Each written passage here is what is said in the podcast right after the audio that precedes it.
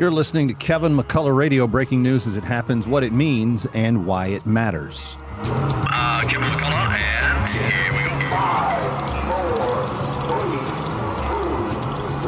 Obliterating confusion Amplifying truth. and pursuing clarity. Kevin McCullough, now. Coming up, it's a wellness edition of this broadcast. I hope that you will stay with us. I'm Kevin McCullough. Glad to have you here. Dr. Marc Siegel amongst my guests today, also Dr. Douglas Howard. Stay with us.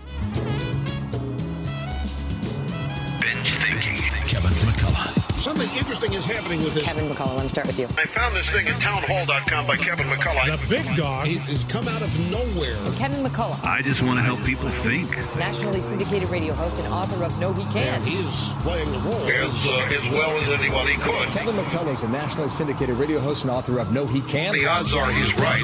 It's Kevin McCullough Radio.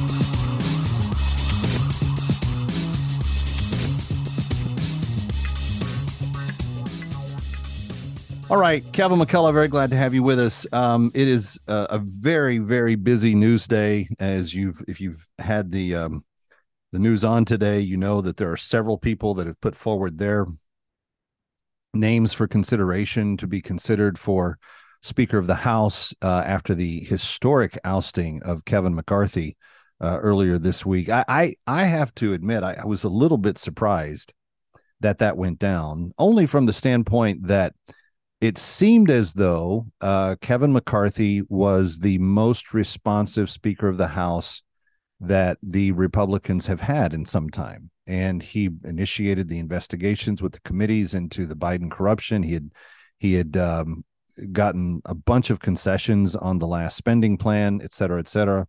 Uh, but the hardliners didn't like it, and there were enough of them to sway votes with Democrats against McCarthy, and so he's out. And now the um, journey to replace him is underway. Mr. McCarthy saying he has no interest in the job again. Nobody can blame him for that.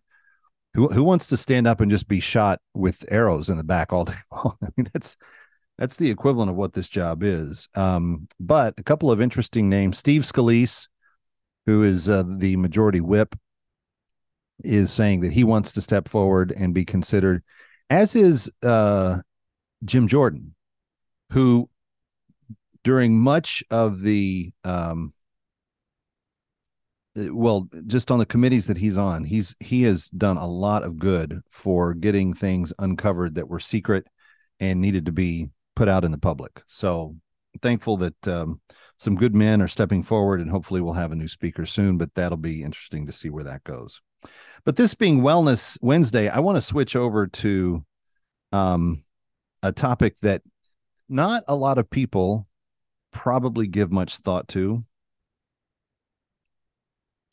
But uh, Marion Mass had a great op ed for FoxNews.com. Uh, I think it was today that it appeared, um, where the author wrote um, that during the COVID cycle, we had it exposed pretty clearly of what it meant to be heavily reliant on a foreign country for medications and medical supplies when we saw China and other countries just stop producing PPE. Remember that the personal uh, things for emergencies um, and other exports. As a result of inaction, we are seeing headlines announcing medication shortages of life saving drugs like chemotherapeutics and generics like amoxicillin are higher than ever. Um, and Marion writes All Americans, not only those in medical professions, should share the same grave concerns expressed by former UN Ambassador Nikki Haley at the recent presidential primary debate, because for decades, administrations from both political parties have sat idly by while America's pharmaceutical manufacturing moved overseas, primarily to China and primarily to India. Haley is right when she said, we need to be focusing on companies that produce in America and supporting those companies that produce in America, not companies that are helping China. It is a national security and public health crisis that nearly 90% of the chemical ingredients needed to make antibiotics and other medications are sourced from China. Did you did you personally know that that was the statistic? That it was close to 90% of the chemicals needed to make antibiotics that the US uses are made in China right now? Um, and it's not just the ingredients. Our government is purchasing final products from China too. That that's that's ridiculous. Uh, Marion goes on to write Our troops and our entire population are at risk when an adversary has the ability to provide tainted or ineffective products. You don't think the Chinese would do that? In a conflict with the West, you don't think they would provide tainted medicines? If they provide them at all, until we control our medication supply chain, we are at risk. Boy, that is that is that an understatement?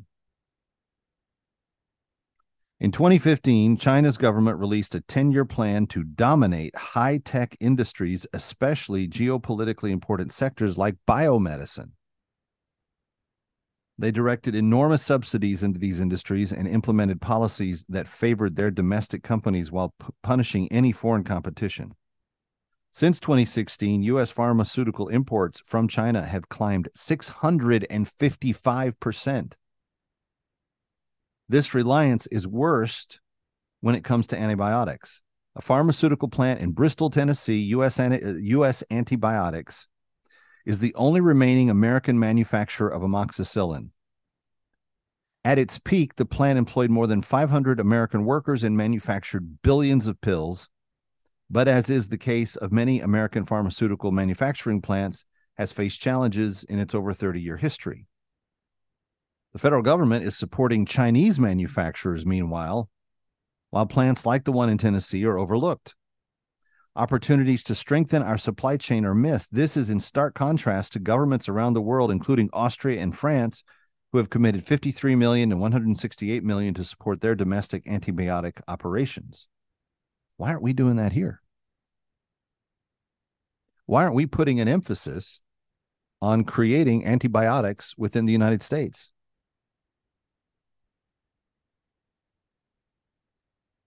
Marion argues if our federal government would redirect these contracts to domestic companies, then they would be able to expand operations, create stable jobs, and improve national security. Yeah, no kidding.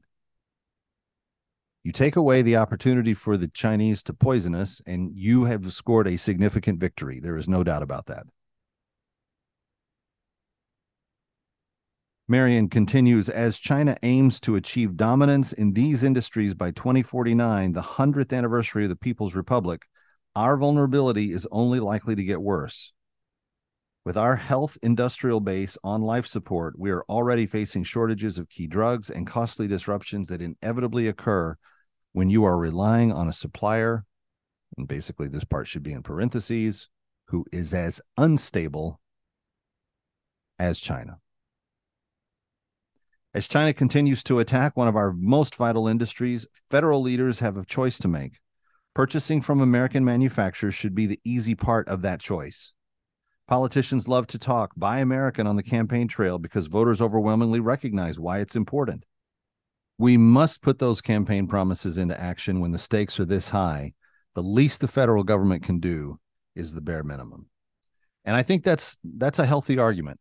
We we should not be depending on China to make our medicine. It's just bad policy.